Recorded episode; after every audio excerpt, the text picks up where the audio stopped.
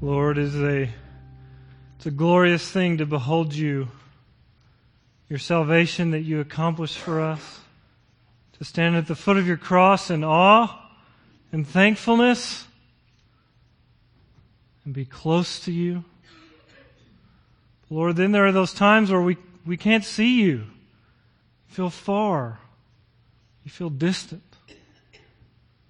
Lord, I pray today as we come to your word and we deal with that painful emotion, God, that you would be near to us. Speak to us through this psalm, God. Help us to know how to press into you in our pain.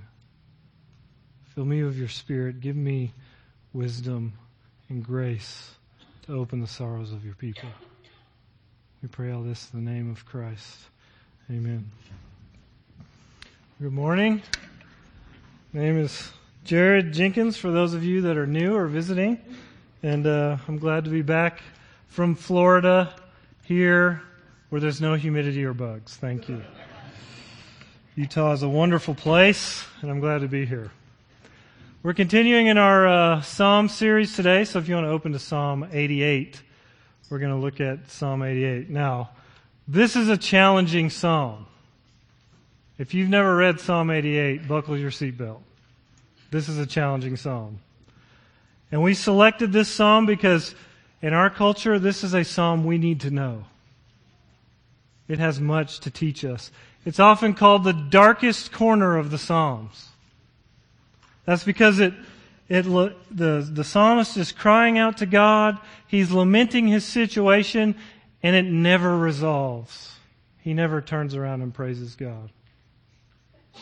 And so we want to look at that. In fact, the last word of this psalm in the original language is darkness. That's how it ends. Darkness. And yet this psalm, it, it's a psalm. It was, it was meant to be sung to God. And we need to learn to sing this song to God. And so today we're going to deal with some deep, some deep heart issues. And so I want to invite you for the next few minutes, let's, let's consider our pain and our suffering together under the grace of God. And let's let this psalm teach us something about what it means to respond to God in pain. So let me invite you, if, if you have, if you have further questions from this sermon, because this is a hard psalm, please call, please email, please write, please come see me, Pastor Kevin, Robert, anybody on staff. And if you have significant pain and suffering in your life, please come visit us as well. We'd love to talk with you about that, to pray with you. And so now, we don't often do this, but I, but I want to read the entire psalm because I think we need to hear it all out before we get into it. So join with me as we look at, at Psalm 88. Here's what it says. A song. A psalm of the sons of Korah. To the choir master according to the Mahalath Leannoth, a maskil of Heman the Ezrahite. O Lord, God of my salvation, I cry out day and night before you. Let my prayer come before you. Incline your ear to my cry. For my soul is full of troubles, and my life draws near to Sheol. I am counted among those who go down to the pit. I am a man who has no strength like one set loose among the dead, like the slain that lie in the grave, like those who you remember no more, for they are cut off from your hand. You have put me in the depths of the pit in the regions dark and deep. Your wrath lies heavy upon me, and you overwhelm me with all your waves. You have caused my companions to shun me, and you have made me a horror to them. I am shut in so that I cannot escape. My eyes grow dim through sorrow. Every day I call upon you, O Lord. I spread out my hands to you. Do you work wonders for the dead? Do the departed rise up to praise you? Is your steadfast love declared in the grave? Or your faithfulness in Abaddon? Are your wonders known in the darkness? Or your righteousness in the land of forgetfulness? I, O Lord, I cry to you. In the morning my prayer comes to you. O Lord, why do you cast my soul away? Why do you hide your face from me? Afflicted and close to death from my youth up, I suffer your terrors. I am helpless. Your wrath has swept over me. Your dreadful assaults destroy me. They surround me like a flood all day long. They close in on me together. You have caused my beloved and my friend to shun me. Those who love me. Oh, darkness. It was a dark psalm, and many of us can relate to it. Most of you have heard of the Christian author C.S. Lewis. He wrote the Chronicles of Narnia and Mere Christianity. And when Lewis was in his, his mid 50s, he married the love of his life, a good friend, in fact. And uh, he married this lady, Joy Davidman. And four years later, Joy died of cancer. And after her death, Lewis wrote a book called A Grief Observed. Maybe some of you have read it. Where he talks about the pain of losing his friend and his wife. It's a very moving and real expression of pain, a real wrestling with God. What are you doing here? Dealing with his suffering. And then he, he says something near the, the beginning of his book. He speaks of the pain, the loss, his wrestle. Here's what he says. Listen, listen to what he says. Where's God? When you're happy, so happy that you have no sense of needing Him, so happy that you are tempted to feel His claims upon you as an interruption. If you remember yourself and turn with gratitude and you, and you praise Him, you'll be, or, or so it feels, you're, you're welcomed with open arms. But go to Him when, you, when your need is desperate when all other help is vain. And what do you find? You find a door slammed in your face. And the sound of bolting and double bolting on the inside. And after that, silence. This is, this is shocking. This is a shocking statement from C.S. Lewis, one of the most renowned Christian authors of the 20th century. The guy who gave us Aslan, that's a picture of Christ. How could he write that about God? How could any Christian write that about God? Yet, if you've been a Christian for a while, you know that when you've dealt with significant suffering in your life, you've probably felt similarly. God, where are you? What are you doing to me? Why are you doing this to me? Maybe you even feel that way right now. And let me invite you today to learn to deal with those same feelings as C.S. Lewis in the midst of your pain by learning to cry out to God. That's why God gave us this. In fact, it, it should increase your faith that God did not shy from these questions, but He gave us Psalm 88 to show you how to talk to Him in these times. And what Lewis goes on to find as the book progresses is that God never left and God still cares. And similarly, what Psalm 88 will teach us is to keep crying out to God in our pain. Just keep crying out to Him. And that God is there and in control of our situation. So let's take a look at Psalm 88. Let's, let's keep our pain in view and, and seeing what we can learn from the psalmist is how best to relate to our pain while keeping faith. Look at, look at the superscription there. I like to call it verse 0. 88.0. Here's what it says. A song, a psalm of the sons of Korah, to the choir master, according to the Mahalath Leannoth, a maskil of Heman the Ezrahite. So as we said, this is a song. God wants you to use this to sing. And it cites Heman the Ezrahite as the author of this psalm. Now, it's not by the power of Grayskull, but there are other He-Mans in the Bible. So there's, there's two possible He-Mans that we can look at. One is 1 Kings 4, 30 through 31. Solomon is compared to He-Man. In fact, it says Solomon's wisdom surpassed He-Man's wisdom. Okay, another one comes in 1 Chronicles 6, 33 and 37, as well as 15 and 19. This He-Man was one of the three main guys that David appointed as the, as the singers in the temple to write songs for the temple. So think of this as David's worship pastor writing this song to be sung. In fact, he's the one leading the people to praise God, and yet this is what he sings.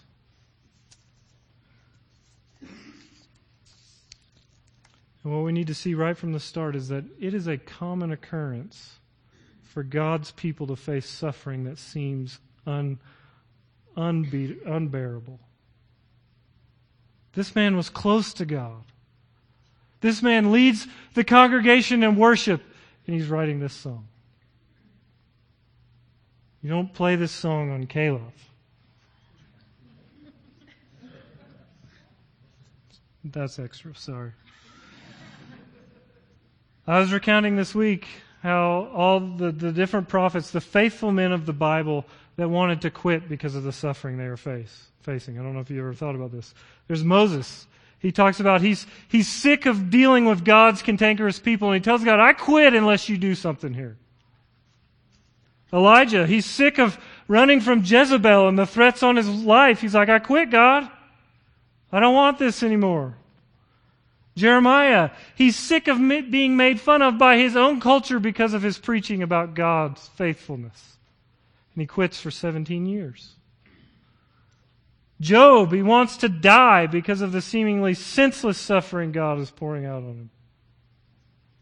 Isaiah, who felt the, the task God had given him was too hard, so God decided he'd give him more to do. Peter, who lost faith and denied Jesus because when he was staring at the cost of death, he said, That's too much. And he went back to fishing. And then there's Jesus, who said in Matthew 27 46, quoting King David in Psalm 22, My God, my God, why have you forsaken me? Before that, he said, If there's any other way, God, let this pass for me. I don't want to do this. If you're suffering today and feel like God has turned his back on you, take heart that you're in good company. It's a common feeling among the followers of Jesus. In fact, 1 Peter 2:21 says this to us. For this you have been called, speaking of suffering, because Christ also suffered for you, leaving you an example so that you might follow in his footsteps. As a follower of Jesus, you will suffer. And maybe even unto death like Christ. And even at that, feel forsaken by God. But you're not alone. We're in this together. And so He Man, I like saying that, he wrote this psalm to bear out his grief to God. Look what, look what he says in verse 1 and 2. He says, Oh Lord, God of my salvation, I cry out day and night before you. Let my prayer come before you. Incline your ear to my cry. He's saying, he's crying out, listen to me, God. I've been praying and praying every morning, every night. Listen to me. Have you been there? Have you ever cried out to God day and night? It just seems like He's not there, not listening. I was, I was recounting with my wife, and we were talking about how we had been married for 10 years, and, and we were hoping to have a child and hadn't had a child in 10 years. We began to pray day and night for a child for over a year, day and night. God, please, please give us a child. Please give us a child. Listen to us. No answer, no assurance, no baby, nothing. It's stressful, painful. To make matters worse, you got babies coming out by the dozen all around you. Have you been there? Maybe it wasn't a baby. Or if you think about babies, Abraham and Sarah, they waited 100 years for their baby. We only had to wait 10. Maybe you've prayed for a baby, a spouse, a new job, the healing of your body, healing from your sin. It just seems like God isn't listening. He's not there. Maybe He doesn't care. Let's, let's notice two things about these first two verses. Look at, look at verse 1 there. Number one, this is addressed to God. Okay? The psalmist proclaims that God is his salvation. The psalmist is in the midst of his pain and suffering. He knows that God is his salvation. He knows that God can change this situation in an instant. In the midst of his pain, he's looking to God, affirming that God is the one that can save him. He's the one that can change the situation. He's calling out in faith. And then look, this is a prayer. It's a song and it's a prayer. Do you pray like this? Do you look at God and lay your heart out before Him? Do you complain to God? You get angry with Him? You just ask Him, why? Why are you doing this, God? Why do I have to experience this? The psalm teaches us that in the midst of our pain, we need to keep talking to God. Keep talking to God. It's here so that we can learn to really pray our pain to God. It's no accident that God gave us this psalm. It gives you your permission to bear your soul in prayer. Remember, God's a big boy. He can take it. And He wants you to engage with Him. He wants you to talk to Him. And so often we face pain and sorrow and we start down the road away from God and say, God, why would you do this to me? You're obviously not listening to me, God. You must not be there. So I'm just going to stop talking to you. I'm going to stop connecting to you. I'm going to stop doing the things that I know where I can find you. I'm going to stop reading my Bible. Why even go to church if you don't even care? You don't even see me. we seek deeper. Oh, the darkness this psalm says you keep talking to God. You tell him exactly the way you feel because he's your salvation. And you complain about your suffering, believing in faith that he can save you. Think of Job. 42 chapters of working out. What are you doing to me, God? Praying to God, questioning God, friends trying to figure out, what are you doing? God answers. God will answer. And you may not like it. Or you might die without an answer, and then you can talk face to face. What is it that you need to get off your chest between you and God? What is it, what is it the pain that you've been unwilling to really talk to Him about? Talk to Him. He's inviting you to in this song. We're going to have a few minutes at the end of the service before we take communion today and Sean's going to sing a song. And I want you to take that time to pray to God and say, God, this is what I'm feeling. These are the things I'm wrestling with you about. Here they are, God. And then as we come to communion, it'll be a time for us to reaffirm our faith and say, Christ is my salvation, and I want to keep following him, no matter what the circumstances. So after these introductory verses, we we get a little bit about the reasons why He Man's crying out to God. Look at verses 3 through 5. Here's what it says For my soul is full of troubles, and my life draws near to Sheol. I am counted among those who go down to the pit. I am a man who has no strength, like one set loose among the dead, like the slain that lie in the grave, like those who you remember no more, for they are cut off from your hand. Here's why the psalmist is crying out. He feels like a dead man. Feels like he's come to the point of death and no one cares about him and God has turned his back. You been there? Several years ago, I walked with a good friend in the midst of probably the deepest and darkest depression I've ever seen. And I was visiting with him one day. He came and we were visiting, and he looked me in the eye and he had this greenly, deathly pallor on his face. He said, Jared, I'm going to go home today. I'm going to lay on my bed and I'm going to die. Oh, the darkness of that. He'd come to the point where felt like everything had been forsaken. Even God had forsaken him. He knew God, but yet he felt so forsaken that he felt he was going to lay down and die. That's dark. That's where this psalmist is. He feels the cold tendrils of death on his life. He's being consumed by them. His suffering is overwhelming. God seemingly is nowhere to be found. Have you been there? Are you there now? God says, Talk to me. Tell me about it. Tell me about how it feels. Now, the psalmist, he's going to turn his finger towards God, and, and the rest of this psalm really has language that, that frankly makes me uncomfortable. Makes my palms sweat a little bit. But I want us to listen to how the psalmist points the finger at God. He's going to accuse God of his suffering. So listen to this. Look at verses 6 through 9. You have put me in the depths of the pit, in the regions dark and deep. Your wrath lies heavy on me, and you overwhelm me with all your waves. You have caused my companions to shun me, and you have made me a horror to them. I am shut in so that I cannot escape. My eyes grow dim through sorrow. Every day I call upon you, God. I spread out my hands to you. And here's the, here's the scary thing about these verses is that the psalmist is exactly right. Everything that has come into his life is found in the hand of God.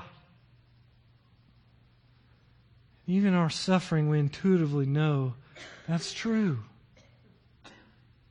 You have done this, God. You have overwhelmed me. You have caused me to lose my friends. And dang it, God, I'm crying out to you every day, and you're still afflicting me. Verse 9, he says that his eyes are growing dim because of sorrow. You ever cried so much you can't see straight? I have. Just can't see what's going on. Sometimes that, that's a physical picture of our soul. One commentator says, Sorrow so clouds our minds sometimes that we forget all remembrance of God's providence. We can't see straight. Seems like God is gone. In other words, our, our pain and suffering makes us forget that God is in control of the events that come into our life. And in fact, our pain, in our pain, this is exactly what we need to affirm to find healing is that God is in control of whatever has come into our life. That's what one commentator says. You, can, you cannot begin to be healed by God until you realize He's in control. Where, where's God in your suffering? He's right there with you. In fact, He holds it in His hand for your good purposes, for His good purposes in your life. Who should we aim our prayers at then? Who should we complain to then? God. He's our salvation, and He can change that situation in an instant. If I know God holds my suffering in His hands, then I can endure and keep faith because I know He has promised good to me, though I may not understand it at the moment. So as we talk about suffering, I think it's good to think about suffering. How, how does suffering come into our life? It's kind of a complicated question, but I, I think there's I think there's three general ways that we see suffering come into our life. So let's look at that. One, I think we suffer for the for our, the consequences of our sin.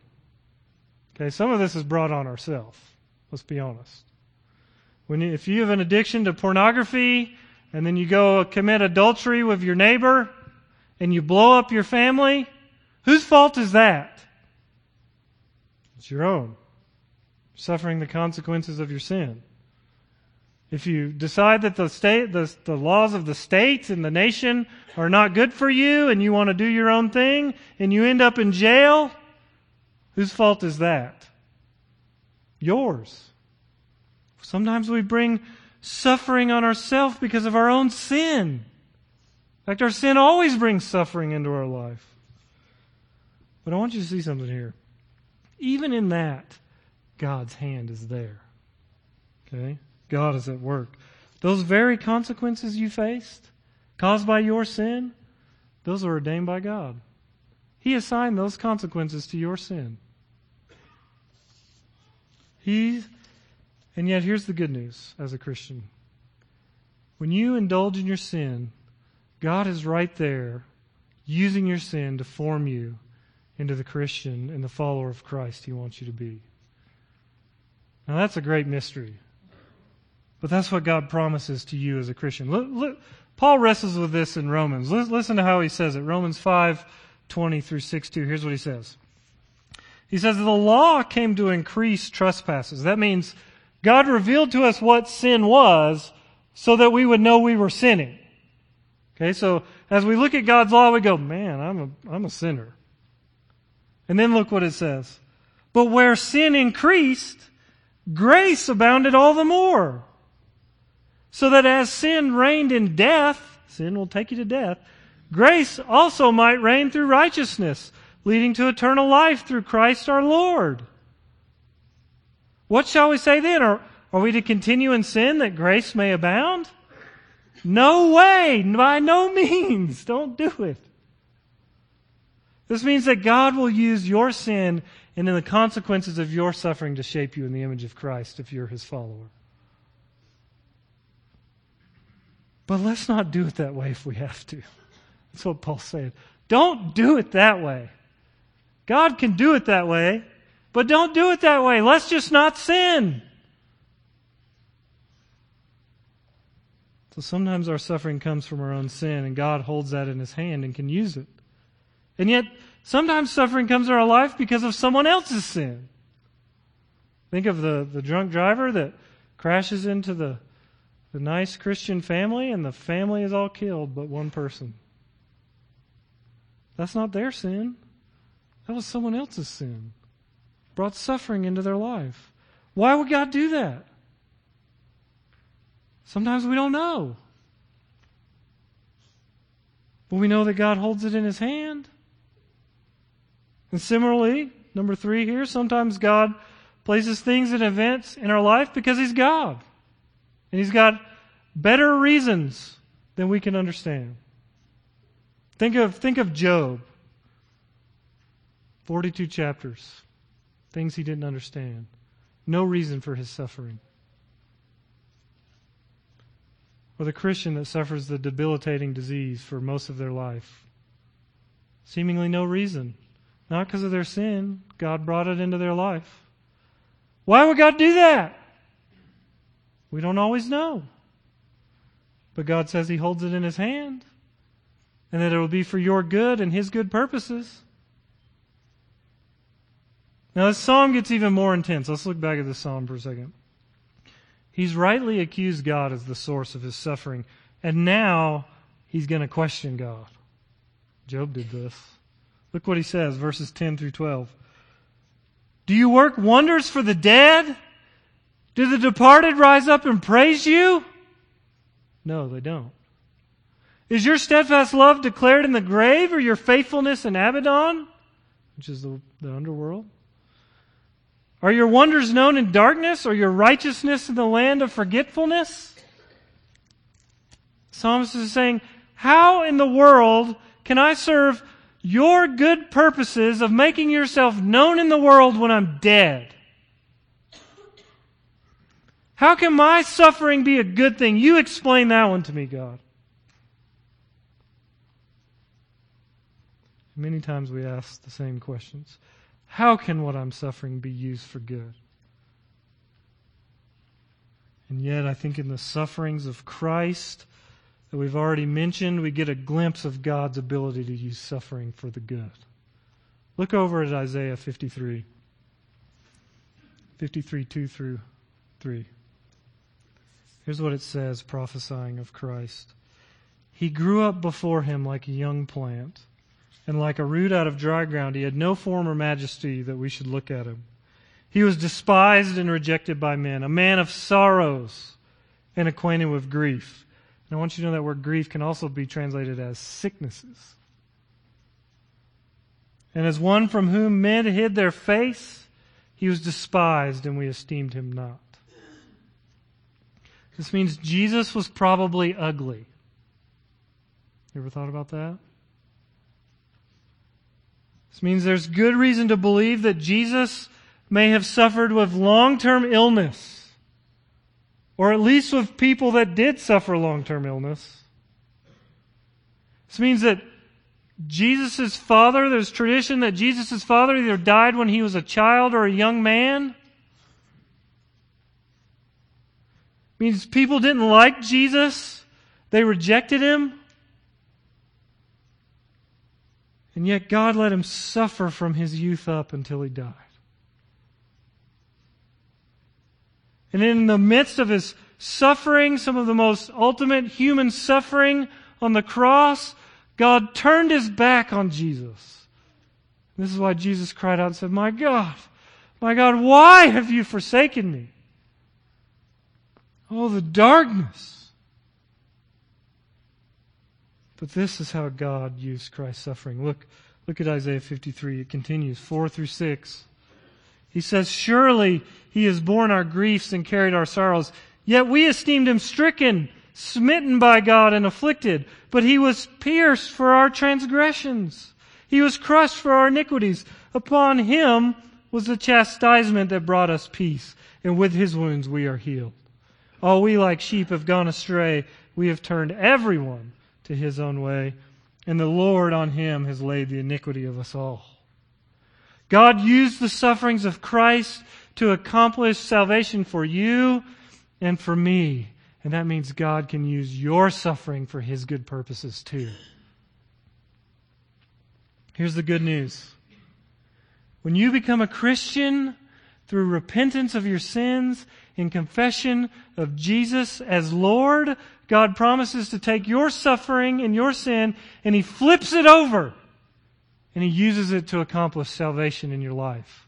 Praise God. When we face sufferings as Christians, it's part of God's plan for our salvation to be worked out in your life. That's why we just sung this. 1 Corinthians 15, 55 through 57 says, Oh death, where is your sting? It is because the sting of death has been turned into the sting of salvation. Doesn't mean you don't die, but it means it's used to glorify your body in heaven with Christ. And we see this played out with Jesus as a dead, abandoned man laying in a grave. Where's God? Darkness. And God was there and he raised him up. His most forsaken place. And even in our suffering, we, when we, when the suffering we faces takes us to the point of death, God has promised resurrection for those of us that will include ourselves in Him and will be saved to His glory. Look at, Look at what Romans says here.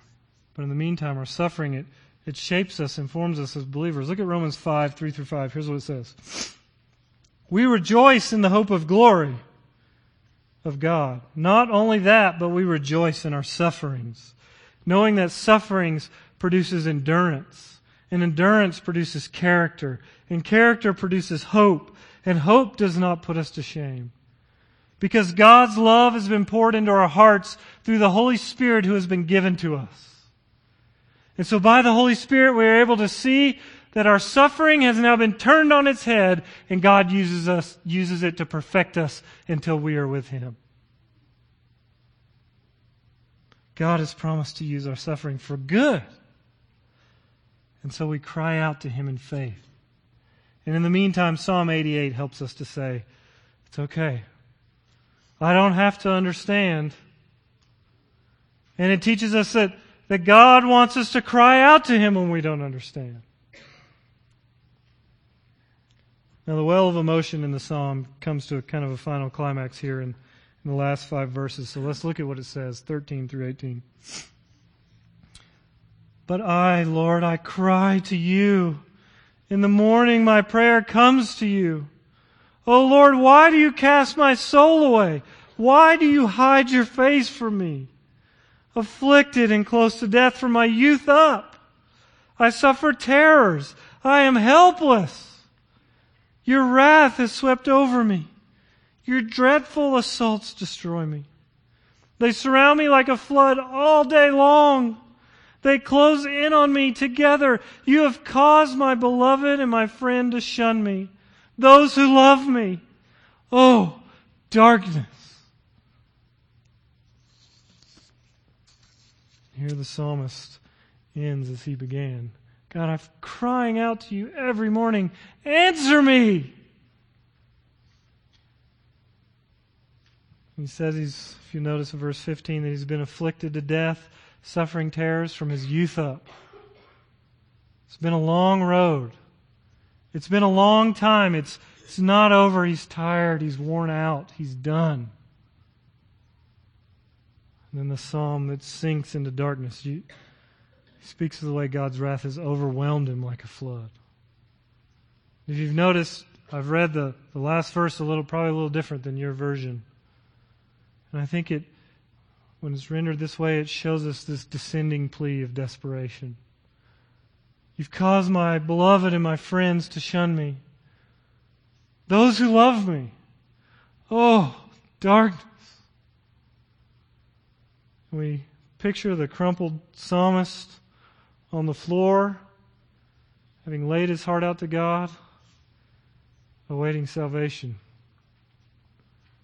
awaiting in faith. And so we're going to come to a time of communion. In fact, the band can come on up. And part of what we do when we partake of the Lord's body and blood is that we are proclaiming our faith in God as our salvation, like verse 1 of this psalm.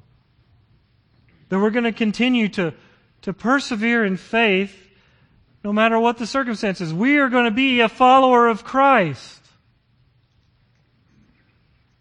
But to persevere, we need the work of the Holy Spirit in our lives. It helps us see through our sorrow. It helps us to cry out to God in the midst of our pain.